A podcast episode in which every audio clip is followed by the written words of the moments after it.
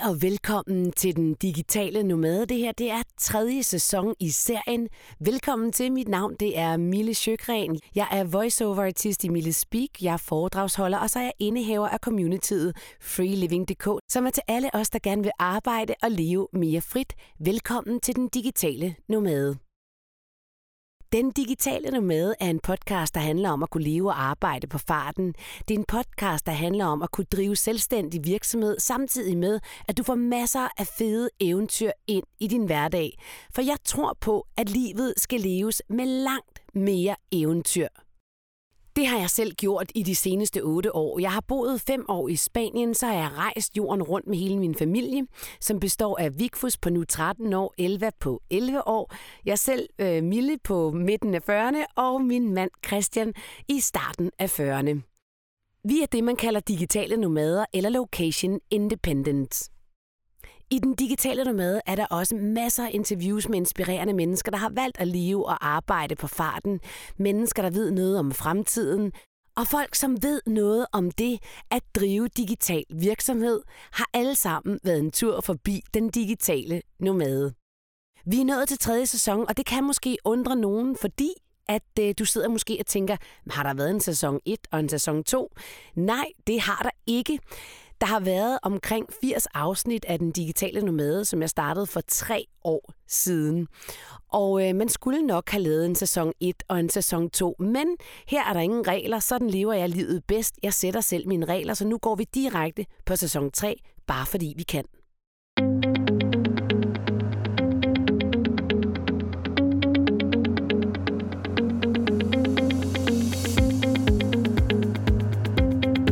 Velkommen til afsnit 3 i sæson 3. I dag der skal du møde Camilla Kring. Camilla Kring, hun har forsket i A- og B-mennesker, hun har forsket i arbejdsmiljø, hun har forsket i det moderne menneske, og det har hun faktisk gjort i rigtig, rigtig mange år.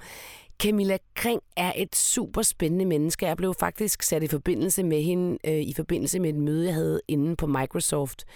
Og øh, hun øh, har en anden indgangsving, indgangsvinkel til det, at øh, være et fleksibelt arbejdsliv, eller have et fleksibelt arbejdsliv.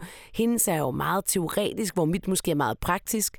Så øh, på den måde er det virkelig spændende at have en samtale med hende om, hvordan hun ser vores moderne og fremtidige arbejdsmarked. Og hvad er det egentlig, der er med de der A- og B-mennesker? Fordi først da jeg hørte det, så var jeg sådan lidt, ja okay, A- og B-mennesker. Hmm, hmm, hmm. Er, det egentlig, er det egentlig rigtigt? Jo, jo, jeg ved da godt, at jeg godt kan lide at sove længe og alt det der. Men forskning viser faktisk, at hvis du arbejder efter den måde, som din krop er indrettet på, altså det ligger faktisk i generne, hvordan vi arbejder bedst, og hvornår vi piker osv., så, så får vi også den allerbedste performance. Og det kan jo være ret godt at vide, hvis det er, man gerne vil være mest produktiv der, hvor man kan. Camilla Kring har også lavet en tidsoversigt, hvor du mapper dine 168 timer om ugen på, hvad du laver hver evig eneste time. Det kommer jeg lige tilbage til i slutningen af interviewet, fordi den skal du selvfølgelig også have.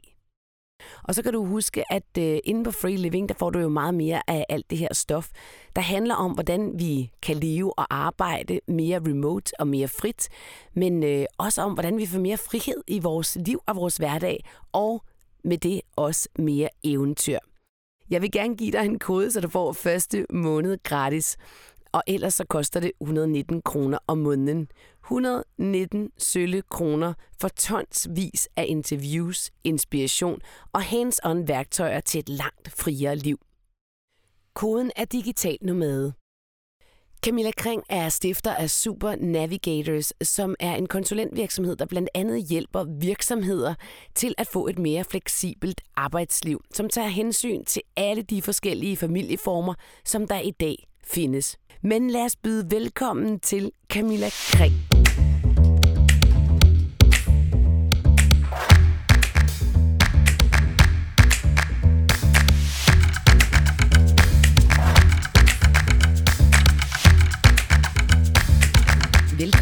Til dig, Camilla Kring. Jeg har glædet mig rigtig meget til at interviewe dig i dag. Vi sidder i din lejlighed på øh, Amager Fælledvej, og øh, har lidt, men det gør ikke noget, fordi det, der kommer til at ske i den her podcast, er, at du vil blive beriget med Camilla Kring, som er forsket i øh, arbejdsmiljø, og det at være et øh, menneske i det hele taget, at kunne gå på arbejde med glæde, samtidig med, at man også har et liv ved siden af. Og Camilla, jeg kunne godt tænke mig at øh, starte med at spørge dig om, hvis du kunne lave én ting op i vores samfund, hvad skulle det så være? Så vil jeg helt klart starte med at lave øh, skole, skolernes mødetider om. Altså jeg synes, vi skal have en senere øh, starttid i skolerne. Fordi det er jo egentlig der, det starter med den her mødetid klokken 8, som jo på en eller anden måde øh, hænger ved. Og forskning viser, at for eksempel teenager er B-mennesker, og der giver en senere mødetid både mere søvn til dem, og det giver også højere karakterer. Og vi ved jo, hvor meget søvn betyder for mennesker.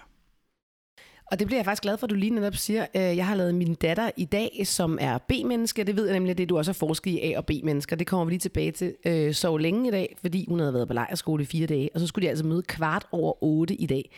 Det kunne hun simpelthen ikke. Så jeg lød hende bare sove, til hun vågnede klokken kvart over otte. Og så mødte hun altså klokken ni, fordi jeg tænkte, det er bedre, at hun får søvn, end hun kommer halslatten i skole. Ja, og, og vi ved jo, hvor meget søvn. Altså, vi har jo efterhånden så meget forskning inden for søvn, der også viser, hvad søvn betyder i forhold til indlæring og performance. Og alle de studier, jeg har set på, viser, at mere søvn, det giver, altså hvis, en, hvis man har en senere mødetid i skolen, så kan man sove mere, og man får simpelthen også bare bedre performance, bedre indlæring. Men hvorfor tror du så er, at vi ikke har det endnu? Hvad, hvad, er, det, hvad er det for et skolesystem, hvor vi alle sammen skal proppe, eller ikke kun et skolesystem, hvad er det for et system, vi alle sammen skal proppes ned i, øh, i det her sådan, samfund? Det går jo langt tilbage. Altså, du kan jo sige, Mester Jakob sover, du hører, du ej klokken op, lille Hans, op og gå i skole. Øhm, jeg mener i bogen, når klokken ringer ind af Sten Lillebrandt og Per Fibæk, at de også skriver om, at det er jo dejen, der lærte vores forfædres børn at læse i 1536. Så du har en direkte forbindelse mellem kirken og, og undervisningsområdet, øh, og det skal vi jo heller ikke mange årtier tilbage for her i Danmark at have kirke- og undervisningsministeriet var et ministerium. Så du har en masse kultur, moral, altså også det her med, at man skal starte tidligt. Og der er mange myter og konventioner, der ligesom hindrer, at vi får etableret en senere mødetid i skolen. Altså det er som om, vi hænger fast i det der med, at vi skal starte tidligt og få noget ud af dagen. Mm. Tidligt op og tidligt i seng. Det er godt for en lille dreng. Ja. ja, og det passer bare ikke godt jo ind på alle mennesker at... Nej, og, og faktisk altså for mange år siden, nu er det efterhånden 8-9 år siden, at jeg lavede et studie på daværende Frederiksberg Ny Skole for 5, 6, 7-årige børn. Og der kunne jeg se, at halvdelen af dem var A-mennesker, og halvdelen af dem var B. Og så kortlagde jeg deres døgnrytmer, og øh, det, øh, det, at skolen indførte en differentieret mødetid, at man enten kunne møde klokken 8 eller klokken 9, der var der så 60 procent af forældrene valgte en mødetid klokken 9 til deres barn. Og mine data viste så, at børnene kunne sove op til halvanden time mere per dag. Okay. Halvanden time mere søvn per dag. Ja, okay. Ej, hvor spændende. Og hvad, og hvad gjorde det så? Altså, ved børnene fulgte du dem så også efterfølgende? Jamen, jeg fulgte dem i, i hvert fald et, et år, altså hvor jeg... Det var, en, et, det var før øh, skolereformen, mm. så man sige, man havde en skoledag, der enten var fra 8 til 1 eller 9 til 2, og så var der de her differentierede mødetider. Så man gentog undervisningstimen mellem 8 og 9, øh, og så igen mellem klokken 1 og 2. Men det viste simpelthen også, at der var øh, højere øh, livskvalitet i familierne. Okay, på hvilken måde? Jamen det her med nogle familier, jeg foretog interview med familierne før og efter. Mødetiden mm. var klokken 9 og klokken 8, da, da de ligesom startede. Og øh, nogle forældre fortalte mig, at de havde konflikter med deres barn hver morgen. De havde simpelthen et skrigende barn, når de vækkede barnet øh, klokken halv syv, for at det skulle møde klokken 8. Så skreg det bare. Mm. Og det var simpelthen så forfærdeligt. Man følte på en eller anden måde, at man begik et overgreb mod sit barn. Ja. Og så det med, at da skolen startede klokken 9, så kunne man lade sit barn sove til klokken 8, hvor det vågnede helt naturligt.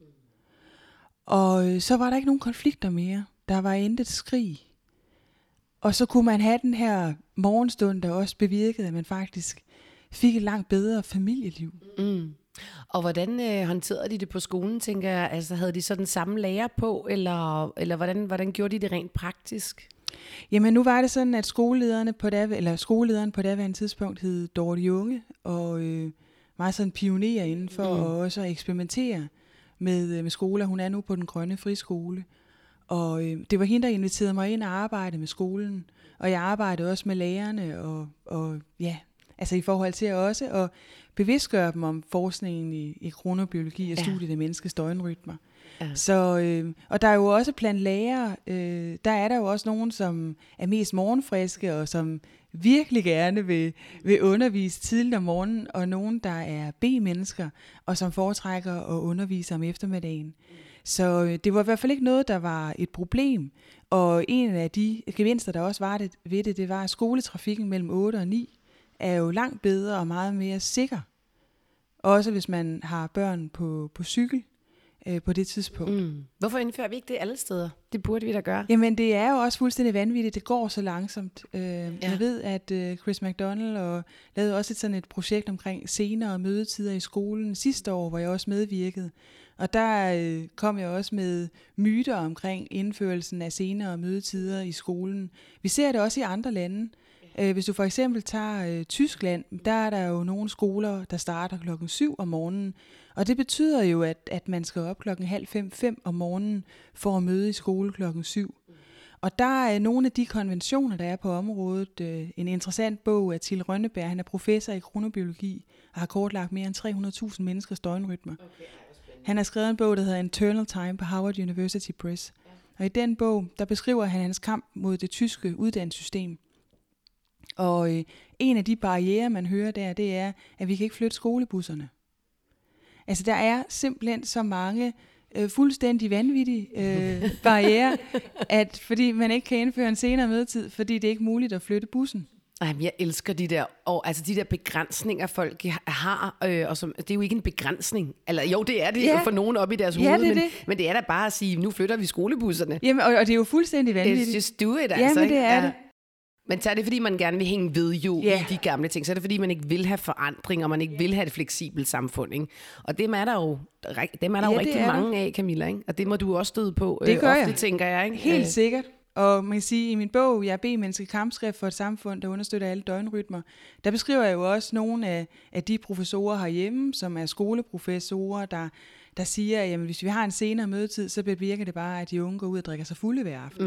Mm. Så det er jo også Fedt sådan en nok. myte. Ja. Det er sådan en myte om, at hvis man giver de unge mennesker mulighed for at møde senere, jamen så går de ud og drikker mm. sig fulde hver aften. Mm. Det, det er jo sådan en fuldstændig vanvittig Ja, tænkning. tak, tak for tilliden. Ikke? Ja, tak for det tilliden det. til unge mennesker. Det er ja. det. Ja. Men Camilla, er der nogen, øh, altså, jeg ved ikke om du ved, men er der nogen øh, partier, som øh, ligesom er pro, at øh, vi skal have senere mødetider i skolerne? Det er for en del år siden, der, øh, der fremlagde jeg jo blandt andet det her forslag om senere mødetider i skolen på Alternativets årsmøde, og det var der jo opbakning til. Ja.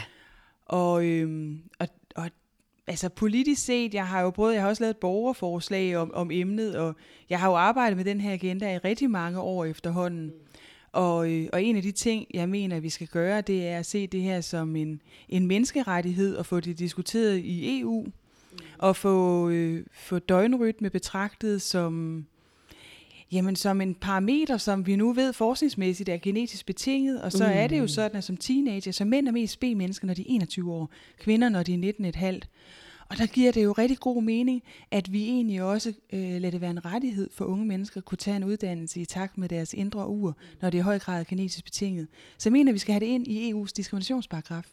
Fordi på den måde kan vi gå ind og ændre de tidsmæssige strukturer i vores uddannelsessystem øh, i de europæiske lande. Mm.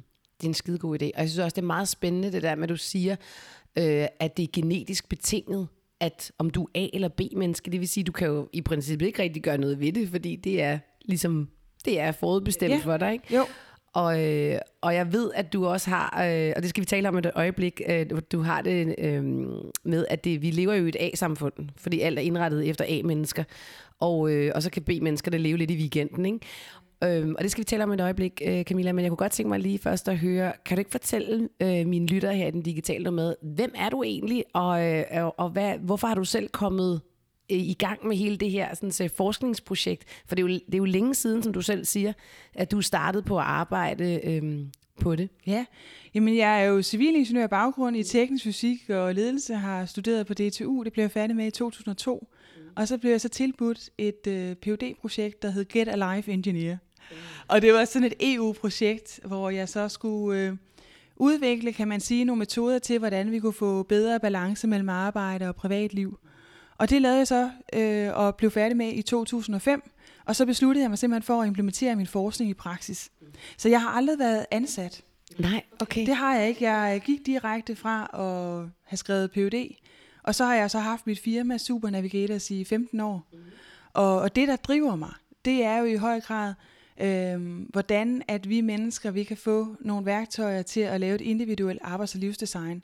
For eksempel så vil jeg personligt dø, hvis jeg skulle være på et kontor hver dag fra klokken 8 til, til 4, fra mandag til fredag. Jeg elsker variation i, hvor jeg arbejder og hvornår jeg arbejder. Og det ved jeg jo også, at der er mange, mange mennesker på de danske arbejdspladser, der gør. Mm. Så det her med, føler du dig indsat eller ansat? Øhm, og det her med, at vi kan sætte folk fri, og øhm, fra nogle af de, kan man sige, strukturer, som vi har skabt, både i landbrugssamfund og industrisamfund, og så få en større frihed, bevægelsesfrihed i, hvor og hvornår vi arbejder. Det er, øhm, det er simpelthen min store øh, livsmission, det er at give mennesker nogle værktøjer til at navigere det fleksible liv. Og så er det jo også med B-samfundet eller B-society at skabe et fleksibelt samfund, der understøtter vores forskellige familiekonstellationer, arbejdsformer og døgnrytmer. Det var også en del af min phd afhandling Ja, ja fordi jeg ved også, at, undskyld, at du taler om, at øh, altså i, øh, bare for 100 år siden, der var der en familiekonstellation. Ikke? Der var en mor, en far og nogle børn. Og i dag er der jo, jeg ved ikke engang, hvor mange 37 der, udgaver ja, af børnefamilie. Yes, 37 ja. udgaver af børnefamilie. Det er virkelig mange forskellige konstellationer. Ikke? Og alligevel så har vores samfund jo ikke ændret os så forfærdeligt meget. Nu er der sket lidt her øh, under corona, fordi at øh, de fleste har fået øjnene op for remote work, som er jo også en af mine store kæpheste, faktisk godt kan lade sig gøre. Og så er der selvfølgelig også nogen, der har fået øjnene op for, at det kunne ikke lade sig gøre, fordi man har besluttet sig for, at den vej man, vil man ikke gå ned af, fordi man ikke er nysgerrig nok. Det er i hvert fald min teori øh, omkring det, og ligesom har besluttet sig for på forhånd, at øh, det gik jo ikke. Så man egentlig kun ser på alt det, der ikke er gået, i stedet for at kigge på de ting, der rent faktisk kan gå. Og jeg ved også, at, øh, at tingene bliver jo ikke bygget, og det talte vi faktisk også om sidst, på en dag eller på seks uger. Det er jo ikke sådan, at øh, når man så laver man et samfund op eller en virksomhed om på øh, seks uger, vel? Så jeg ved også, at du arbejder nemlig med virksomheder, hvor du går ind og netop bruger det, som du har øh, forsket i. Og hvad er det, du gør, når du kommer ind i sådan en virksomhed, øh, Camilla? og skal, skal undervise dem i at, øh, at netop at få, få mere øh, fleksibilitet og agilitet ind i, øh, ind i virksomheden. Jamen, jeg er jo specialiseret i at skabe en fleksibel arbejdskultur. Ja. Og det første, det er jo, at topledelsen skal være med til at sætte rammerne for øh, den fleksible arbejdskultur. Så normalt vil det starte med et kick-off, og hvor man får en større fleksibilitet i, hvor og hvornår man arbejder. Mm. Så har jeg alle medarbejdere og ledere øh, på kurser. Mm. Så jeg har sådan et koncept, der hedder Life Navigation, og øhm, det er fem sessioner af tre timer, hvor jeg egentlig giver mennesket nogle værktøjer til at arbejde remote. Ja, og så, hvad er det og for det, nogle det, værktøjer? Ja, men de kommer her. Jamen det er øh, overblik, fokus, rytme og ro. Og overblik, fokus, rytme og ro. Og i bund og grund, så den første rolle handler om tid. Mm. Det er tidsvogteren om at have overblik over sit tid. Og det jeg vil anbefale, det er at prøve at, at registrere, hvordan man bruger ugens 168 timer. Simpelthen bare kigge på en hel uge. Også ens privatliv. Det er både arbejde og privatliv. Ofte bruger vi tiden på arbejde efter søvn. Det er vores første prioritet i livet. Anden prioriteten er, hvis man har børn. Tredje prioriteten er, hvis man har en partner. Og fjerde prioriteten er individuel tid. Og det er ofte kun på toilettet. Eller ja. så, ja, så, så, så vi har også brug for, for den her individuelle tid i nutidens samfund. Men prøv at registrere tiden for at få et overblik over, hvordan du bruger din tid. Og så kan vi gå til næste rolle det er, handler om piloten. Det handler om at sætte kursen. Det kan være at opstille fire punkter i dit liv, som du gerne vil ændre eller beholde. For nogen kan det være, at jeg kunne godt tænke mig at læse nogle flere bøger. Jeg føler, at jeg altid køber bøger, når jeg aldrig har læst dem. Men så skal du planlægge et konkret tidspunkt for, hvornår at du vil læse det. Nogle opdager, at de har ingen partid i de der 168 timer. Men så kan det være, okay, hvordan får jeg mere partid i mit liv? Er det så hver onsdag aften, at vi er offline, og så kigger på hinanden og taler sammen? Frem for at have parallelt arbejde i sofaen. Ja. Så, men, men det her med at få det defineret, for nogen kan det være et langsigtet mål. Jeg arbejder også med 10-årsplaner. Mm. Bill Gates han siger, at ofte så er det sådan, at vi mennesker, vi øh, overvurderer, hvad vi kan nå på et år, men vi undervurderer, hvad vi kan nå på 10 år. Ja, og jeg har altid lavet mening. 10-årsplaner i mit liv. Ja, okay. Da jeg var 29 år, der besluttede jeg mig for, at min 30'er, der skulle jeg være international. Og så arbejdede jeg jo så i 17 lande. Øh, så det her med, at man, man sætter sig et mål. Ja. Er det vigtigt, tror du, at man sætter sig et mål? Ja, og også det der med at have langsigtet mål. Jeg har altid øh, været dybt fascineret af langsigtet tænkning. Da jeg var 25 år, der blev jeg valgt ind i en bestyrelse for en pensionskasse. Ja. Og så sad jeg i 8 år derinde, til jeg fyldte 33 og blev pensioneret. og det kan godt være, at det er en mærkelig interesse. Nu spurgte du, hvem er jeg som menneske? Men øh, min mor har også fortalt mig, at da jeg var fem, der planlagde jeg naboernes liv.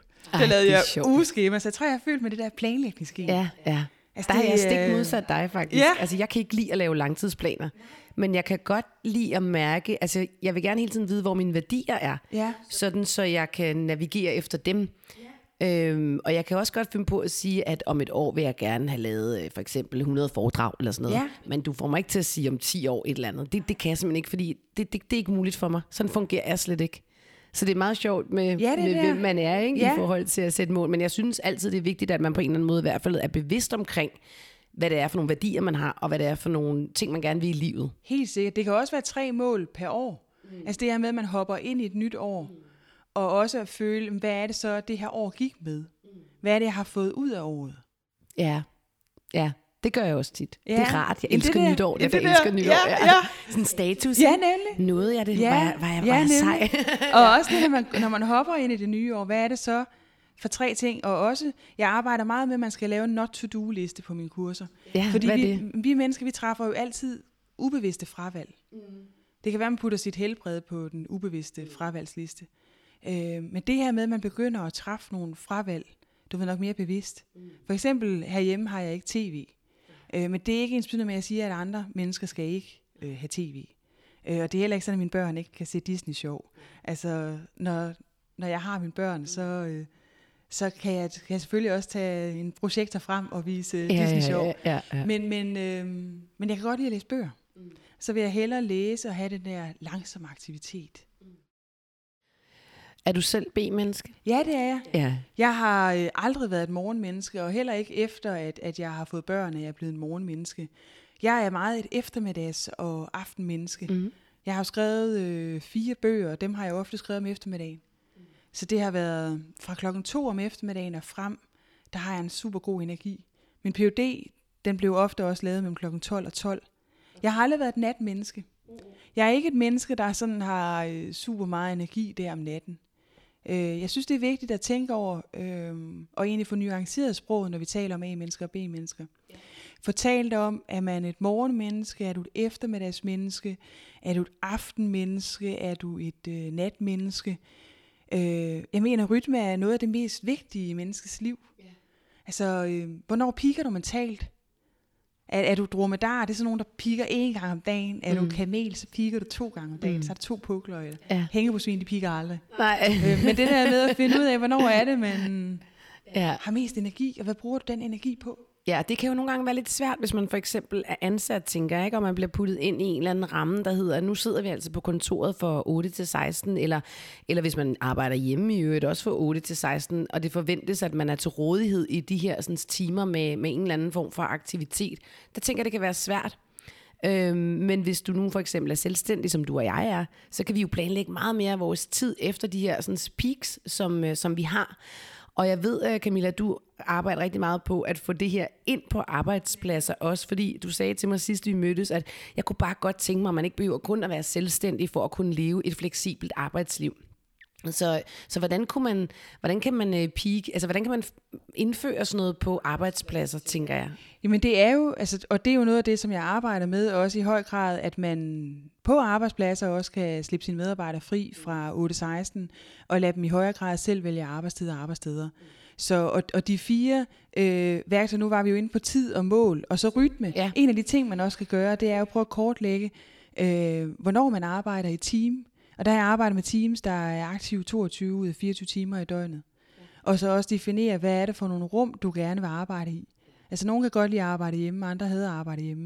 Mm. Øh, hvor finder du rum for ro? Hvor finder du rum for inspiration? Øhm, det handler jo om, at vi får fokus på resultater. og ikke øh, FaceTime på arbejdspladsen. At det der med, jeg ser dig, ergo arbejder du. Og det er jo industrisamfundets mindset. Så det at arbejde med virksomheder, det er jo, hvordan man kan gå ind og ændre øh, den arbejdskultur, vi har fra industrisamfundet, som stadigvæk sidder dybt i os. Og den er i bund og grund øh, også noget at gøre med den her 888-model, vi har fra 1919, hvis vi lige kort skal ind på den. Ja, ja, det er jo 8 timers arbejde, 8 timers fritid, 8 timers søvn. Det er jo kollektivt arbejdsdesign til industriarbejdet ved samlebåndet, altså working 9 to 5. Ja, ja, ja, ja. Og, øh, og i dag, som vi har været inde på, der er vi forskellige. Vi har forskellige måder at, at leve på. Vi har forskellige arbejdsformer, vi har forskellige døgnrytmer. Så det, jeg arbejder med i virksomheder, det er at lave et individuelt arbejds- og livsdesign med en kollektiv kontekst. Okay. Og der kræver, at vi arbejder med tilliden. Ja. Altså man skal simpelthen gå ind og arbejde med, hvordan har jeg tillid til dig ved, at jeg ser dig ikke lige nu, Mille, men jeg ved godt, du arbejder. Mm. Så Det er, det det er et stort ind problem ændre i virksomhederne, at det der med tillid, tænker når du er ude og, og forsøge at lave det her uh, livsnavigation. Jeg oplever, at de kunder, jeg har, de har en rigtig god, øh, kan man sige, øh, tillid fra start. For ellers vil de ikke kunne gå ind og lave den her meget fleksible arbejdskultur, som jeg arbejder med. De vil nok ikke engang invitere mig ind, Nej. fordi at det, jeg står for, det er jo Ja. i høj grad, hvordan at vi kan skabe en fleksibel arbejdskultur med i højere grad selvvalgte arbejdstider og arbejdssteder. Nogle steder, så, så er det måske bare små ting, man kan forandre.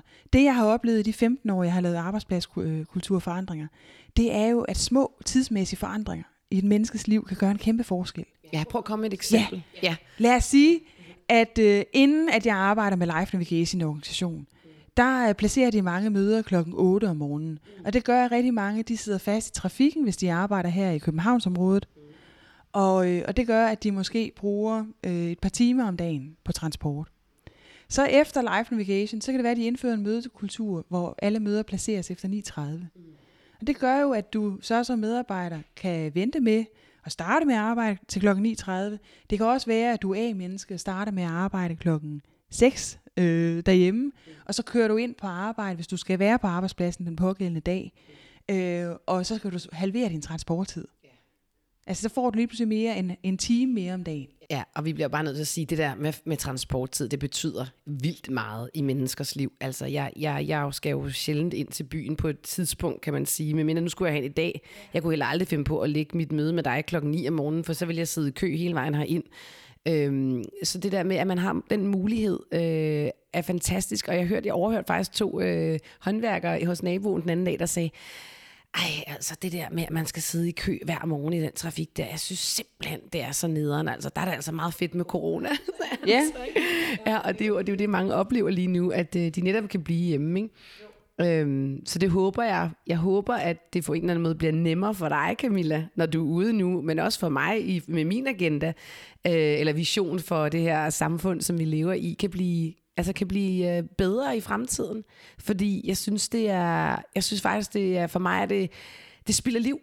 Det er spild af liv, at vi ikke skal, eller vi skal bruge så meget tid på alt muligt, som ikke betyder noget, når vi kan optimere vores tid til at også at have andet end arbejde i livet, ikke? Jeg er helt enig. Og der er det måske også vigtigt, at vi taler om, hvad er fleksibilitet i det mm. respektive menneskes liv. Mm. Fordi at jeg taler meget om sådan en fleksibilitetsskala. Ja. Man kan sige, der er jo nogle mennesker, som har det fint med lidt fleksibilitet, og, og egentlig trives med at have faste rammer, og også der er nogen, der, der styrer på en eller anden måde, hvornår de skal arbejde, og hvornår de skal gå hjem igen. Så har de en tryghed i at arbejde 8-16 fra mandag Ja. til fredag. Ja. Og så er der jo nogle mennesker, som er mere ude på den anden ende af skalaen, som, hvor du helt sikkert mm. er, som elsker at have høj variation i, hvor de arbejder, og også hvornår de arbejder. Og der synes jeg, at det vi har set lidt her under corona, det er også, at vi stadigvæk på en eller anden måde holder lidt fast i industrisamfundets tænkning omkring kollektive løsninger og one size fits all. For eksempel så har jeg jo set mange organisationer og virksomheder, der går ud og siger, jamen så er løsningen, at nu skal 40% af medarbejdernes tid skal være hjemmearbejde. Yeah. Og det er jo for mig at se igen lidt en 888-model, mm. bare på en anden måde, som nu kommer ind og siger, one size fits all, frem for at kigge på det enkelte menneske, og det som du talte om før. Vi mennesker er forskellige. Jeg mener, vi har brug for et sprog til at beskrive vores forskelligheder. Det synes jeg er virkelig interessant det der, fordi at det, øh, det du siger, i hvert fald som jeg hørte, det er, at i virkeligheden så burde vi alle sammen arbejde præcis på den måde, der passer til det individuelle menneske. Ligegyldigt om du er selvstændig, eller om du er på en arbejdsplads, eller hvad ved jeg. Så hvis du elsker at komme ind på din arbejdsplads, så kom dog ind. Og hvis du skal komme derind to gange om ugen, så gør det. Og hvis det er fem gange, eller, eller, eller ingen gange om ugen, så gør det. Er det ikke lidt det, jeg hører dig sige? Jo, og selvfølgelig, at man er en del af et team og en, og en kollektiv kontekst, så er det jo klart, at, at hvis jeg så er B-menneske og har et møde der med mit team på det mm. tidspunkt, så vil jeg jo ikke være egoist, så vil jeg imødekomme teamets behov. Men jeg er fuldstændig enig med dig, og hvorfor er det så relevant? Det er det, fordi i dag er over 80% af en virksomhedsværdi immaterielle værdier. Hvor at bare for 40 år siden, ja. der var 80% af en virksomhedsværdi materielle værdier. Okay. Det var bygninger og maskiner. Ja, nu er det viden. Ja, ja, men vi har stadigvæk, altså Friedrich Winslow Taylor, han skrev verdens første ledelsesteori, Scientific Management, hvor i han siger, mennesker er dumme og dogne, derfor er regler, kontrol og disciplin nødvendigt. Den skal man nok ikke indføre på en arbejdsplads i dag, vel? Nej, men han sagde også, at i fremtiden skal systemet komme før mennesket. Og jeg synes faktisk, vi stadigvæk har mange men det er du så ret i. Systemet er sgu da før mennesket, ja. Camilla. jeg synes, det skal være omvendt. Ja. Og når jeg arbejder med organisationer, så fokuserer jeg altid på mennesket, og prøver at bevidstgøre mennesket omkring, jamen, hvad er det for en fleksibilitet, du gerne vil have i arbejdstid og arbejdssteder. Og derefter så er de også de co-creators. Alle de medarbejdere, jeg har med, er med til at skabe den nye fleksible arbejdskultur. Ja. Jeg samler deres idéer ind og så præsenterer jeg det for ledelsen til sidst. Mm. Og så er det ledelsen, der skaber de nye, fleksible strukturer og kulturer. Jeg starter altid med mennesket først, mm. og så arbejder jeg med strukturer og kultur bagefter. Så i, selv, så i stedet for at skabe en, en fælles arbejdskultur i virkeligheden, så skaber vi en, en, nogle individuelle løsninger, men som vi stadig kan indgå i det fællesskab, øh, der nu er på sådan en arbejdsplads. Er det i virkeligheden ja. det? Ja, det er det. Altså det, som min phd afhandling handlede om, det var, hvordan vi kunne skabe kollektive refleksionsrum på arbejdspladserne, der, øh, hvor man kunne skabe individuelle livsstrategier. Mm. Og det kommer så egentlig af, hvis du gerne vil forandre dig, så kræver det også en kollektiv accept. Mm. Altså en social accept ja, ja, ja, af, hvem ja, du ja. er. Ja. Og der er jo nok nogle mennesker, øh, og hvis man er selvstændig og freelancer, har man måske ikke så meget brug for den der sociale accept. Men når man er en del af en arbejdsplads, så er man meget afhængig af også, at folk har en social accept og respekt af, at man har en ulighed i arbejdstider og arbejdstider. Ja, og det kan jo være svært, specielt hvis man kommer med et mindset, der hedder, hvis jeg ikke kan se dig, så arbejder du ikke, vel? Når ligger du og sover længe? Nå, når jeg skal sidde... Ja, ja, har du, og, og, det, og det er der jo mange, der også siger, ikke? Øh, det ved jeg også, du har fortalt om, når du har været ude og arbejde med, altså hvis man kommer ind der klokken 9.30, og nogen siger, nå, holder du en halv arbejds- eller fridag i dag, ikke? Det er jo virkelig dårligt for, for hvad kan man sige, sammenholdet og kulturen, der er, og det får jo også en til at føle, at oh, det er jo ikke helt acceptabelt det her. Ikke? Jeg er helt enig, og det er jo en af de ting, jeg har fundet ud af i de 17 lande, jeg har arbejdet i, ja. at de der sarkastiske kommentarer, som folk bare synes er vildt sjove, eller øh, har du en god halv fridag, jeg vidste ikke, du arbejder deltid, øh, og hjemmearbejde. Ja, altså det der, i, i, ja, ja, anførselstegn. Ja. Hvor at det skaber skyld og skam i folk, ja. og folk føler, at de forklare sig selv. Livskvaliteten daler. Altså nogle af de organisationer, jeg har arbejdet med, der har deres work-life balance fritid været 39 procent, når jeg starter, og så er den 95 procent, når jeg er færdig. Fordi du har bevidstgjort dem om det? Ja. ja. Og så man skal fjerne de sarkastiske kommentarer. I app vi i Norge, jeg har arbejdet med, som er blevet kåret til Norges bedste arbejdsplads tre gange, der har de simpelthen indført ledelsens side, at det er strengt forbudt at kommentere, hvornår folk kommer på arbejdspladsen og går. Ja. Det er strengt forbudt. Ja, men det kan jeg da godt forstå. Det er da så langt ude, fordi der er da ikke noget værre end at få sådan en kommentar med på Nej, vejen. og det skaber skyld, og folk retter ind, og så retter man sig måske ind til industrisamfundets samme rytme, samme mm. arbejdstider, mm. samme arbejdstid. Og vi skal, vi skal simpelthen unlock the industrial clocks. Altså vi skal simpelthen sætte folk fri, og noget af det sværeste er jo også at sætte os selv fri.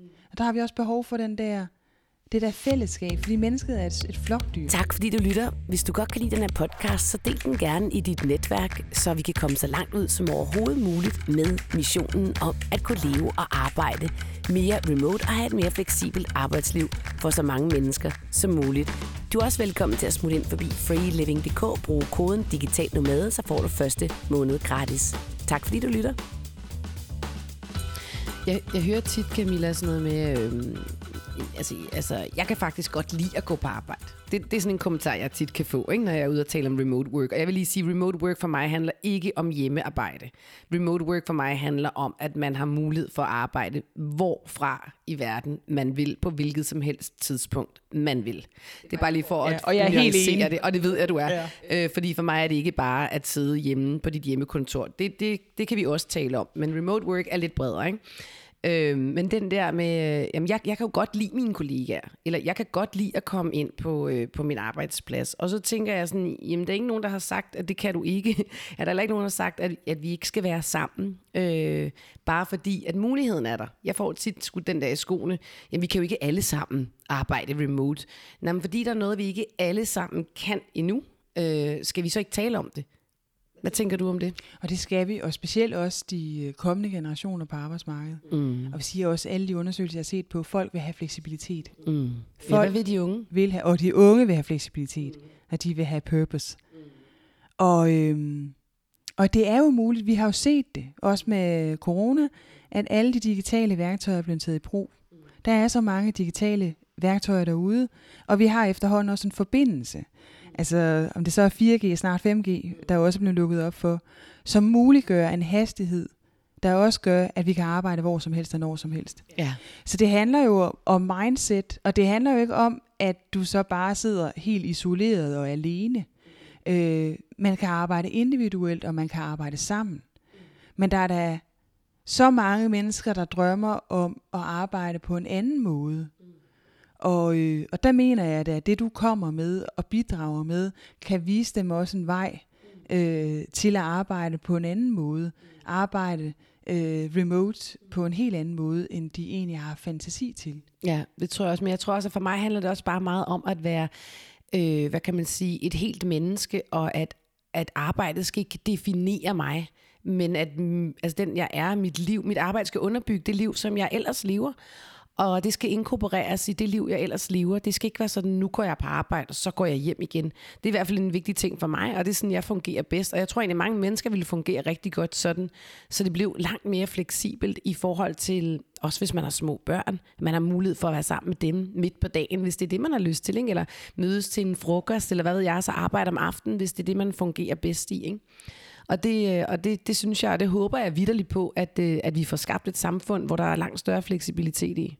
Og det er jo ret interessant, du siger det, fordi at inden for work-life balance forskningen, der taler man om sådan to typer strategier i forhold mm. til at kombinere arbejde og privatliv. Mm. Og der er der nogle mennesker, der er integratorer, og nogle er separatorer. Okay. Og, og, det? og det, du, det du taler om her, det er jo meget sådan en integratorperspektiv. Mm. Det her med, at man kan arbejde lidt, så kan man se sine børn, så kan man arbejde lidt igen. Mm. Og, Gå på eventyr. Ja, og, ved jeg? Ja, og måske lige arbejde lidt en, ja. en søndag, og så holde ja. en halv onsdag fri, og du ved nok, det der integratorliv. Og der er jo også nogen, som er separatorer, mm. som egentlig ønsker, at deres arbejde er der på, på et kontor. Mm. Og de har jo også haft svært med under corona, at have det her øh, integratorliv, hvor de lige pludselig også bliver tvunget til at arbejde derhjemme. Mm. Fordi nogle mennesker ønsker ikke at have arbejde ind i deres hjem. Og de separatorer taler man om inden for, for forskningen. Så det her, og, og selvfølgelig er der jo mange flere typer, men, men det er anerkendt inden for forskning i work-life balance, at man kan mm. tale om, at der er sådan to typer af, af strategier for at få en relation mellem arbejde og privatliv. Og den ene strategi er ikke bedre end den anden. Men det, det er helt tydeligt, og jeg er selv en integrator. Mm, altså, det, det, er, det, er, altså, det har jeg altid været. Og, øhm, men tror du ikke også, Camilla, det handler om at være, mm, eller det ved jeg ikke, det må du korrigere mig, det er rigtigt, altså at være passionsdrevet i forhold til sit arbejde. Det vil sige for mig, og nok også for dig, tror jeg, at mit, jeg ser jo ikke mit arbejde som sådan et rigtigt arbejde. Altså for mig er det meget drevet af, hvem jeg er, og det jeg nu skal i den her verden og sådan noget. Så det er jo ikke sådan, det er jo, jeg kan jo ikke begrænse det til nogle timer. Altså det, det er der, det er flydende, det er idéer, det er kreativitet, det er interviews, det er, det er speak, det er mennesker, det er alt muligt. Ikke? Øhm, idéer, og, og det kommer jo når som helst og hvor som helst. Ikke? Så øh, for mig, altså, jeg, det kan jo være helt umuligt. Jeg tror da aldrig, jeg har fået en idé, mens jeg sidder inde på en arbejdsplads. Vel? Altså, Altså, så den måde ville jeg slet ikke kunne arbejde på som menneske.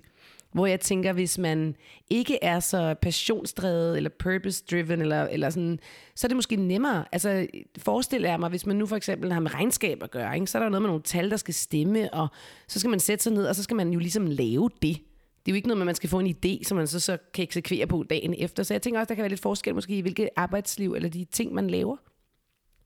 Det, Eller? det tror jeg helt sikkert, der er. Altså, jeg, jeg tænker, at jeg kom sådan til at tænke på Daniel Pinks bog Drive, når jeg hører dig tale. Mm. Også omkring, hvad det er, der motiverer. Så han taler om de her tre motivationsfaktorer, og man har øh, purpose, autonomy og mastery. Det er sådan, han taler om. Men det her med også, at... Øh, at man går ind og kigger på, hvad er det for et purpose, du har. Altså, mm. du er jo også drevet af, af en livsmission. Du har mm. sådan en mission i dit liv. Mm. Og, og det har jeg også. Jeg har også sådan to øh, livsmissioner, som, som jeg har skrevet ned, og som jeg har haft lige siden jeg startede Super Navigators og ja. Be Society. Hvad er det? Om det men altså med Super Navigators, der er det jo at give mennesket nogle værktøjer til at navigere det fleksible liv. Mm. Det skrev jeg i 2005. Jeg skrev min bog, Livsnavigatør. Du for din tid. Ja, jeg er inden for det her område måske. Ja. Men jeg skrev Livsnavigatøren i 2006, hvor jeg skrev, at vi ikke kunne måle arbejde tid, og man skulle slippe medarbejderne fri, mm. og lade dem arbejde hvor som helst og når som helst. Det skrev jeg øh, året inden, at smartphone blev opfundet. Ja, ja. så der havde vi jo heller ikke en lige så hurtig øh, internetforbindelse. Nej. Men, øh, men jeg synes da, at, at, øh, at vi vil os i den rigtige retning. Jeg synes godt, det kunne gå hurtigere. Mm. Så, øh, men, men det her med, at man har en mission, jeg mener ikke, at man kan måle arbejde tid. Jeg synes også, at vi skal have nogle nye forestillinger om, hvad et arbejde er. Yeah. Fordi jeg ser da, at du arbejder. Du har jo et, et arbejde, du har et multiple, altså du har mange forskellige typer af arbejde. Mm. Så jeg synes, vi skal gå ind og definere, hvad er et arbejde. Yeah. Og hvad er en familie på nogle nye måder. Yeah. Fordi at, at verden er forandret. Mm. Prøv at se det information overload, vi har. Man taler jo også om, altså hvordan folk skal navigere en tsunami af information. Mm. Ja. Og også, hvordan kan du holde fast i dig selv, og, og det, der er vigtigt for dig. Mm. Og hvordan kan du skabe noget rum for ro. Også hvor du kan tænke, og hvor du kan stoppe op. Mm. Og egentlig tænke over, hvad er det, der er vigtigt i dit liv? Mm. Hvad er det, du vil holde fast i? Øh, men gå ind og kig på definitionerne. Jeg tror meget på det her bevidstgørelse, bevægelse ja. og bedre liv. Ja, det tror du er ret i. Bevidstgørelse. Ja.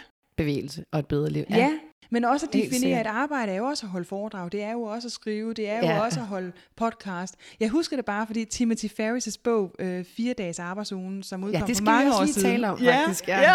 det skal vi. Eller det var ikke fire dages arbejdsugen, det var fire timers arbejdsugen. Nå ja, det er rigtigt. men, men det, der var interessant, det var jo, i den bog skriver han, at han ikke har et arbejde. Ja. Og, og manden, han drønede jorden rundt og holdt foredrag. Men for ham, der var foredrag ikke et arbejde. Det var kun, når han lavede sådan lidt manuelt arbejde på en eller anden måde, der så var arbejdstid. Og det outsourcede han til andre lande, hvor det var billig arbejdskraft. Og, og det synes jeg jo, i bund og grund, så vil det jo betyde, at vi to ikke har et arbejde. Mm. Hvor at, at vi har jo også et arbejde. Meget af det, vi laver, det er jo så usynligt i produktionsprocessen. Ja, det er rigtigt. Øh, og der er jo rigtig meget vidensarbejde, som også kræver fordybelse. Mm. Og man sidder og skriver. Du har også selv skrevet en bog. Mm. Og øh, jeg har taget noter fra, jeg skrev PhD i 2002, og så frem til i dag, så har jeg, jeg skriver ting ned i notesbøger og gemmer mine notesbøger. Jeg skriver måske en til to notesbøger om året. Og så hvert år, så genlæser jeg alle mine noter. Ja, fedt. For at tænke, om du har skrevet noget klogt. Se, ja. om du har skrevet noget klogt. Det synes jeg faktisk ofte, jeg har. ja. ja. Hold da op, det var alligevel meget fedt, det ja. her. Jamen, nogle gange med de ting, man skriver ned, det er faktisk først et par år senere, man så opdager, gud, ja. Sikke en god tanke. Ja. ja. Jamen, det er rigtigt. Men jeg synes, det, altså, jeg synes, det er meget sjovt, når du fortæller om ham, fordi jeg har det faktisk lidt på samme måde. Og jeg tror, at for mig handler det også om, at altså at være speaker for eksempel, altså voiceover, det føler jeg heller ikke rigtigt at arbejde, fordi jeg synes jo, det er skide sjovt. Ikke? Så det er jo bare fordi, vi har en eller anden forestilling om, at arbejde åbenbart ikke kan være sjovt. Øhm, så arbejde er noget, der er hårdt, eller noget, hvor man virkelig skal tage sig sammen, eller sidde et fysisk sted, eller hvad det kan være. Det tror jeg bare er så inkorporeret i vores sådan mentalitet, at hvis det ikke er det, så kan det jo ikke være et arbejde. Øh, fordi jeg synes jo ikke noget af det, jeg laver på den måde, er hårdt. Øh, lige nu er der mange udfordringer, fordi jeg har startet en ny virksomhed, så det er noget helt andet. Ikke? Men det, jeg har lavet indtil, indtil for et år siden, har ikke været på nogen måde øh, hårdt. Og det vil sige, at at jeg synes ikke, det var et arbejde. Jeg synes jo bare, det var en del af mig. Og det har jo også gjort det nemt at være i, kan man sige. Ikke? Men jeg synes, at, at du skal lave den nye definition af arbejde, mm. og også stå ved det et arbejde. Mm. Fordi det er jo på en eller anden måde den socialdemokratiske definition af et arbejde skal være hårdt, så skal ja. vi alle sammen drømme om pension. Ja, for helvede. Det er jo den, Tidligt der kører også. Arne. Rettigheden ja. til at gå på ja. Arne-pension. Ja. Det er, at man, og, og, og fred være med det. Selvfølgelig mennesker, der har knoklet og, og er nedslidte, skal jo også have, det, det synes jeg er fint. Mm. Men det er mere den der pensionsfortælling, der er i det. Mm. Det siger også lidt om definitionen af arbejde. Det er sådan virkelig, det er slidsomt, det er hårdt, og vi drømmer om pensionen og friheden. Ja. Hvor at... Øh, vi kunne også bare få friheden nu. Ja. ja. Mens vi var unge, ikke? Ja. For vi skal væk fra den der model om, at vi uddanner os, og så arbejder vi, og så går vi på 30 års pension. Mm. Camilla, hvad synes du om fire dages arbejdsuge? Som øh, flere og flere virksomheder jo har indført. Øhm. Jeg tænker, at fire dages arbejdsugen passer til nogle virksomheder, og ikke passer til andre øh, virksomheder. Jeg synes, vi skal passe på med igen, og ligesom jeg nævnte før med, at nu er der mange virksomheder, der siger, øh, ja, vi skal bare have 40% hjemmearbejde. Det er den her one size fits all. Jeg kan være lidt bange for, at det er sådan fire dages arbejdsugen øh, erstatter øh, 888 mantraet fra 1919. Så vi sådan nu får et nyt tidsregime, vi alle sammen skal fit into. Øh, fordi jeg går ind for, at der findes mange forskellige modeller. Altså sidst vi talte sammen, der talte vi også om det her paddleboard øh, firma, som ja. har en arbejdstid, der hedder 8 til 1, og så er det ud af paddleboard. Ja. Det er jo så en anden uh, tidszone end vores, hvor vejret er lidt uh, bedre. Ja. og, øh, men, øh, men, men jeg synes jo, at alle virksomheder skal tænke over, hvad er vores unikke kulturelle DNA? Og så skal man mm. bare speak about it. Man skal få dig til at speak about it. Ja. Øhm, og ja, hvad nu hvis man, altså jeg har jo tit folk, øh, både her på den digitale nomade, men også i free living, som øh, er på nogle arbejdspladser, hvor der slet ikke er fleksibilitet. Og hvor det, altså, hvor, det er meget, hvor de egentlig gerne vil beholde arbejdet, men kan ikke holde ud, at de ikke har noget fleksibilitet i deres liv. Og, øh, og jeg opfordrer tit til at gå ind og tale med deres øh, ledere om lige præcis det her emne. Hvad kunne, man, altså, hvad kunne man sige til sådan en leder, hvis man gerne vil forsøge at øh, beholde sit job og skabe noget mere fleksibilitet, og ikke nødvendigvis være selvstændig? Det skal være helt klart noget, man tager op på en måde også, hvor det bliver en gruppediskussion. Mm. Altså i første omgang, der vil jeg måske også lige prøve at tale med nogle kollegaer mm. øh, om det. Øh, hvad synes du egentlig, og hvordan får du dit liv til at gå op i en højere enhed og fleksibilitet og så fremdeles? Så kunne man jo godt have et afdelingsmøde om det. Også hvor man sætter det på agendaen, men så man ikke står alene, og man føler, ja. nu er det bare mig, der kommer med den her agenda, og ja. hvordan bliver det opfattet? Ja. Det handler i bund og grund om tillid. Ja. Kontrol versus tillid. Så det handler også om, hvad det er for en leder, du har, og der kan være også for, forskel i organisationer, alt efter hvilken afdelingsleder man har, om hvordan fleksibiliteten er i, hvor må jeg arbejde, og hvornår må mm. jeg arbejde. Men jeg, op, jeg, jeg synes egentlig, at der er mange ledere, som øh, stadig ikke helt altid kigger på værdien af arbejdet i forhold til tiden. Øh, er det også en opfattelse, du har? Ja, det vil jeg sige. Øh, og jeg, øh, jeg mener jo, at meget arbejde i dag ikke kan måles i klokketid. Mm. Altså vi skal simpelthen fokusere på, hvad det er for nogle resultater, vi skaber. Og hvad er det for en værdi, øh, vi bidrager med. Og så skal vi være meget klare på, hvad det er for en, en mission, altså og, og man sige, det der purpose, vi har i vores ja. Virksomheder, og så lade medarbejderne være med til at oversætte det. Hvad er det for arbejdsopgaver, som kan bidrage til værditilvæksten i organisationen? Mm. Men fokusere benhårdt på, øh, på resultater. Mm. og give medarbejderne større fleksibilitet og frihed i, hvor og hvornår de arbejder. Men det er ikke alle ledere, der er klar til det mindset. Mm-mm. Og, øhm, er det fordi, de er bange for at blive overflødige, tror du? Og man bliver slet ikke overflødig, selvom Nej, man sætter sin... Det er jo, skal, ja, det er det. Man skal, du skal, man skal stadigvæk lede, ja. og det kræver individuel ledelse. Det kræver en anden form for ledelse. Jeg oplever også, at nogle organisationer øh, fokuserer mere på empowerment og individuel ledelse og, og altså den, altså det, det fokus. Der er mm. sådan en, en ting i tiden, hvor man fokuserer mere på, hvordan kan vi understøtte det enkelte individ, fordi vi også ved, at så stiger øh, værditilvæksten. Ja. Og det er jo det, der er så vildt, for der er jo forskning omkring, øh, omkring det. Ja, meget. Øh, der er masser af forskning, ikke? Og, det, og det, blandt andet jo også det forskning, du har lavet. Ikke? Ja. Men, øh, men netop det der med, at produktiviteten og Øh, livsglæden stiger, og jeg kan sådan set undre mig lidt over, at der ikke er flere virksomheder, som øh, på en eller anden måde øh, er med på, med på den, ikke? er med på at give mere slip, at ture give mere slip. Jeg ved godt, det kræver selvfølgelig også det der med, at man er mod til at sige, okay, vi, øh, vi giver faktisk vores medarbejdere et kæmpe ansvar her, og, øh, og det er der måske mange ledere, som er, er bange for at gøre. Omvendt, så tænker jeg også, om medarbejderne er klar til at tage det ansvar, fordi det er jo også et stort ansvar øh, for medarbejderen lige pludselig at leve og arbejde langt mere remote. Noget af det, som jeg selv oplever, det er, at jeg får spørgsmål omkring sådan noget med, hvordan, øh, altså, hvordan navigerer jeg i min egen dag? Ikke? Altså, hvordan, øh, har du ikke, altså for eksempel, når vi har rejst jorden rundt, så får jeg til at gud, kunne du overhovedet arbejde? Havde du ikke bare lyst til hele tiden at gå ud og paddleboarde, eller du ved, øh, gå ud og surfe, eller gå ud og opleve noget? Og, så, øh, og det undrede mig egentlig lidt, at jeg fik det spørgsmål, fordi jeg tænkte, nej, det havde jeg ikke. Altså jo, det havde jeg også, og det gjorde vi også, men jeg kunne ikke leve det liv, hvis jeg ikke øh, opfyldte de krav, som øh, mine kunder havde til mig. Altså jeg kunne ikke ikke levere noget, fordi så er jeg ikke nogen virksomhed, og så kunne jeg ikke leve det liv. Så for mig hænger det jo sammen. Øh, så den tanke har bare aldrig strejfet mig. Og derfor synes jeg, det var lidt sjovt at få. Men så jeg tænker egentlig, at, at medarbejderen, eller, eller hvad kan man sige, hvis man er, har en virksomhed, har jo også et ansvar for, at det kan lade sig gøre.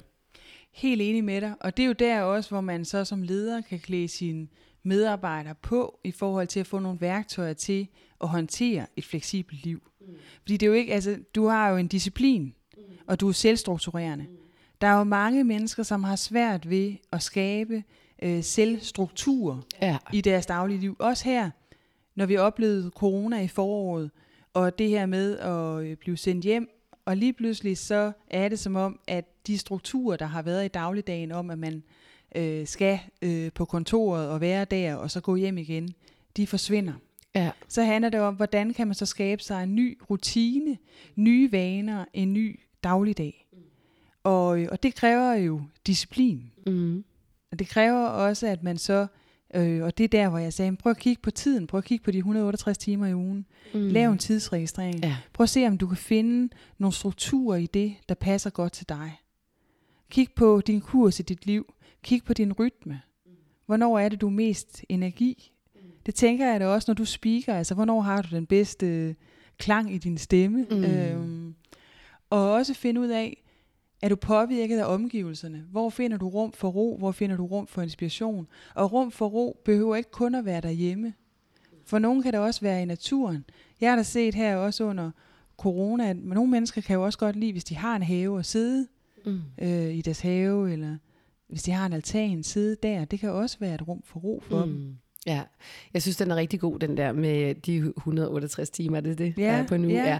Ja. Øh, jeg har faktisk øh, flere gange tænkt, at jeg skulle huske at lave den, men jeg er kommet fra det, og nu, Camilla, nu vil jeg gå hjem i dag, og så vil jeg gøre det. Ja. Simpelthen starten, fordi jeg synes, det er fandme fedt, det der med at få et overblik over, hvad det egentlig er, vi bruger vores tid på. Så ja. kan jeg jo også se, om jeg rent faktisk arbejder. og det gør du. Ja, det gør Fordi jeg. at nogle mennesker, prøv at se, vi drømmer, når vi drømmer, hvis nu du drømmer om en arbejdsopgave, arbejder du så? Men det vil jeg jo sige, det gør du også. Ja, så arbejder jeg sgu hele tiden. Jamen, det kan også være, du gør det. ja. Men det, det må man jo også gerne. Ja, jeg har jo haft mennesker på kurser, der elsker at arbejde fra mandag til søndag. Så spørger jeg, er det så også live navigation? Ja, det er det. Mm. Fordi det er bevidst valg. Mm. Yeah. Jeg går ikke ind og, og dømmer nogen for, hvad, hvad er den rigtige øh, livsnavigation. Nej, så det vi egentlig kan sige eller hvis vi skal konkludere en lille smule, så kan man sige, der, der er jo ikke noget, der er rigtigt og forkert. Der er ikke nogen rigtig og forkert måde at være i den her verden på, eller at leve på, eller arbejde på. Men det man kan sige, det er, at vi skal forsøge at skabe et samfund, sådan så det enkelte individ kan bedst muligt udfolde sig øh, i fællesskabet. Ikke? Og der mangler vi jo at skabe ny tidsarkitektur, som mm, jeg kalder det, mm. hvor vi også får etableret senere mødetider i vores uddannelsessystem, mm, og også så. muligt på arbejdspladserne. Fordi ellers sidder vi jo fast i nogle tidsarkitekturer, som vores forfædre har skabt i landbrugssamfund og industrisamfund. Organisationsmæssigt skal vi flytte kulturen fra industrisamfundets sammenlignelighedskultur og kollektiv arbejdsdesign hen imod et øh, individuelt arbejds- og livsdesign. Og så skal vi jo også give mennesket nogle værktøjer til at navigere i det her nye, fleksible liv. Mm. Sagde du, at det var 80 procent videnssamfund, vi har i dag? Men altså eller, 80 procent af alle værdier i en virksomhed er immaterielle værdier. Ja, okay, så det er jo i bund og grund usynlige værdier. Det kan være, det kan være branded, det kan være... Altså det er i bund og grund ret vildt at tænke på. Ja, det er det faktisk. At man kan arbejde i et usynlig virksomhed. Ja. Fordi der Ja. er så meget af værdien, der er usynlig i dag. Ja, Welcome brandværdi to the. Invisible Company. uh, jamen det er det, fordi Ja. værdien er ikke mere i, øh, det har det jo været før i industrisamfundet. Der var det jo bygninger og maskiner. Mm. Og vi skal jo ikke mange årtier tilbage, før det var bygninger og maskiner, der var værdien. Men der er det mennesker, der skaber værdien. Og derfor skal vi også skabe struktur og kultur mm. omkring mennesket. Mm. Fordi på den måde kan vi få langt højere produktivitet, samtidig med at vi også som mennesker kan få øh, langt højere livskvalitet, og det giver også bedre helbred, hvis vi for eksempel kan leve mere i takt med vores indre ur. Mm. Så vi får den søvn, vi skal have. Og, øh, Men der er lang vej igen også på det Ja, punkt. det Jeg der. oplevede så sent som den her uge, hvor jeg holdt oplæg, der var der en kvinde, der rejste op og sagde, I don't believe in A-persons and B-persons. Okay. Og så udvandrede hun. Okay. Øhm, det har jeg hørt før, faktisk. Øh, altså det der med ikke at tro på, at der er A- og B-mennesker. Det var meget sjovt, fordi at, øh, nu har jeg også øh, læst noget af din bog og så videre. Jeg har set nogle videoer med dig, vi har talt meget sammen. Og så spurgte jeg min mand, han er, han er jo videnskabsjournalist og øh, hvad hedder det, uddannet biolog, ikke? molekylær og et eller andet smart biolog. jeg kan ikke huske det er lang siden. Øhm, og så sagde jeg til ham i går, altså, altså, altså er, vi, er, vi, er vi virkelig genetisk disponeret for ARB? Sådan, ja, jamen, den er god nok. Altså, Emilia, det er rigtigt, hvad hun siger, Camilla. Ja, hun, havde faktisk lige skrevet en artikel om det. Det var Ja, lidt, det var lidt sjovt. Ja. Jamen, det var også i, i 2017, var det tre kronebiologer, der fik Nobelprisen. Og det gør man jo heller ikke for sjovt. Altså for deres studie af, af et indre ur. Ja. Og det indre ur er dirigenten i din krop. Den styrer både kropstemperatur, hormonniveauer og vores kognitive performance. Mm. Og jeg tror i fremtiden, vi vil se langt mere på, hvordan at vi også kan inkorporere forskning fra kronobiologi i for eksempel uddannelsessystem og arbejdsliv. Mm. Jeg synes også, det er spændende, fordi du taler om det med, at der er A- og B-mennesker, men der ligger også alt muligt in between. Man er ikke bare B-menneske eller A-menneske. Man står ikke enten bare op klokken 5 eller altid klokken 11. Vel? Det er jo ikke sådan, det foregår. Jeg tror måske, det er sådan lidt den forestilling, øh, folk har om det.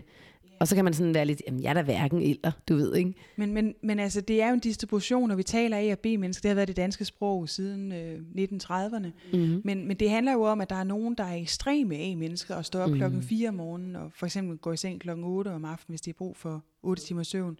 Og så er der nogen, der kan gå i seng klokken 4 om morgenen og stå op klokken ja, midt på dagen, øh, hvis de også har brug for 8 timer søvn. De fleste af os er jo i midten. Mm. Men det, hvis vi skal tale om sådan en gennemsnitlig kronotype, som man taler om inden for forskningen, så vil det være et menneske, så hvis du har brug for 8 timer søvn, der sover mellem midnat og klokken 8 om morgenen. Mm. Det er den type, man vil finde flest af, mm. når du taler om menneskets naturlige sove-vågen-rytme. Og du kan godt se, hvad er det, vi så har skabt et samfund? Det er nemlig også mig. Hvad er det, vi har skabt et samfund? 888-samfundet er jo skabt til mennesker, der sover mellem 22 og 6. Det vil sige, så har man søvn midt på klokken 2 om natten. Ifølge forskningen, baseret på over 300.000 menneskers døgnrytme, så er det kun 1% af populationen, der har det. 80% af befolkningen her i Danmark, i Europa, i Asien, i USA, bliver vækket af et vækkeur eller en smartphone.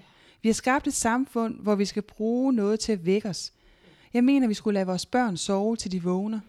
Det er jeg helt enig med dig i, Camilla. Og faktisk vil jeg sige, en af de valg, vi tog, fordi vi flyttede jo nemlig til Spanien i 2012, og der møder man ikke klokken 8.15, der møder man klokken 9.15, halv 10-ish. Og øh, jeg har aldrig vækket mine børn. Altså som I aldrig nogensinde. Vi boede der i seks år, og jeg... Øh, jeg synes, det var fantastisk, de vågnede klokken. Den ene er lidt mere af, øh, den ene er, er tidlig, og den anden er sen, ikke? Men hende, der er sen, hun vågnede altid klokken 8, kvart over 8 ish. Og så havde vi stadigvæk en hel time, hvor vi kunne spise morgenmad og hygge os og alt muligt. Og det passede også perfekt til mig øh, og vores livsstil, ikke? Og, øh, og da vi kom til Danmark, der, var det, øh, der skulle hun jo møde kvart over 8. Og jeg mener seriøst, altså, det har været så svært. Hun vågnede hver morgen og sagde, jeg vil meget hellere bo i Spanien.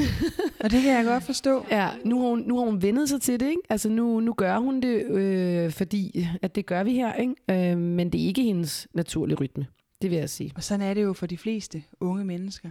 Og det er jo fuldstændig vanvittigt, at vi tvinger unge mennesker til at være vågne på tidspunkter, hvor de gerne skulle sove. Og så tvinger vi dem til at skulle performe på tidspunkter, hvor de så altså, sover ind i altså deres biologiske ur. Ja. Der er to ting, jeg godt vil afslutningsvis spørge dig om, Camilla, fordi vi har faktisk talt sammen i en hel time nu, og jeg ved, du skal til Aarhus på weekend. Det er, øh, kunne du ikke stille op øh, i Folketinget? Du har min stemme. Det er den ene ting. det kan du lige overveje. I, I, I, I vote for you. Uh, og, og den anden ting er, at jeg tænker, at vi to vi skal ud og lave et foredrag sammen. Ja. Der skal ud og sparke røv, så vi kan få vækket en masse mennesker. Ja, og jeg vil gerne holde foredrag sammen med dig. I forhold til at blive politiker, det har jeg ofte, jeg har faktisk blevet spurgt om det igennem rigtig mange gange i mit liv. Og, øh, og jeg, har, øh, jeg har følt, at jeg vil kunne gøre en større forskel i at, at egentlig arbejde mere på tværs. Jeg tror, at en mm. af de styrker, jeg har, det er også at prøve at koble ting. For eksempel kobler jeg også forskningen i work-life balance med forskningen i kronobiologi. Og det er nok der, hvor jeg har min innovative øh, evne, det der med at prøve at koble ting. Ja. Så øh, hvor jeg ser, at der er mange folketingspolitikere, der også har en drøm, når de går ind i politik, og så forsvinder den lidt. Jamen, det kan i hvert fald, ja. Altså, På grund af systemet måske. Ja, men jeg også, arbejder det. Jeg prøver da politisk også at arbejde for, for eksempel det, jeg nævnte med, hvordan kan man få vores øh, døgnrytme til at komme ind i diskriminationsparagrafen i EU, fordi det måske mm-hmm. også kunne være med til at bidrage til en forandring af de af tidsmæssig struktur ja. i uddannelsessystemet. Ja. Så, men jo, du ved jo aldrig, altså jeg er 42 år nu, det kan jo nås endnu, så expect the unexpected. Ja, for satan. Camilla Kring, tusind tak, fordi at, øh, du ville tale med mig i den her podcast. Og tusind tak, fordi du var med. Altid. Tak for det. Tusind tak til dig, Camilla Kring. Tak for den her udviklende samtale, fordi du oplyser den digitale nomades lytter om, hvordan man også kan skabe sig et arbejdsliv. Som jeg lavede i starten, så har Camilla Kring øh, lavet en bog, der hedder Life Navigators, og i den, der får du blandt andet også en oversigt over, hvad du egentlig bruger din tid på.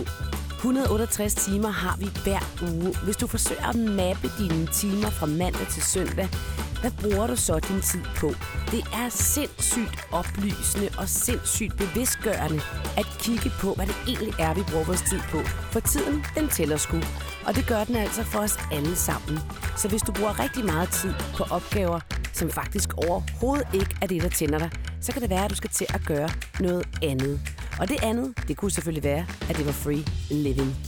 Det jeg selv opdagede, da jeg gik derind, det var, at jeg faktisk så mine venner rigtig meget. Jeg opdagede også, at jeg dyrker rigtig meget sport, også i de timer, hvor andre mennesker måske arbejder. Og det gjorde mig glad, for det er noget af det og den måde, som jeg gerne vil leve mit liv på. Og det gør mig glad, fordi at jeg lige pt. arbejder langt mere, end jeg plejer. Men når jeg kigger på timerne, så arbejder jeg egentlig ikke så mange timer.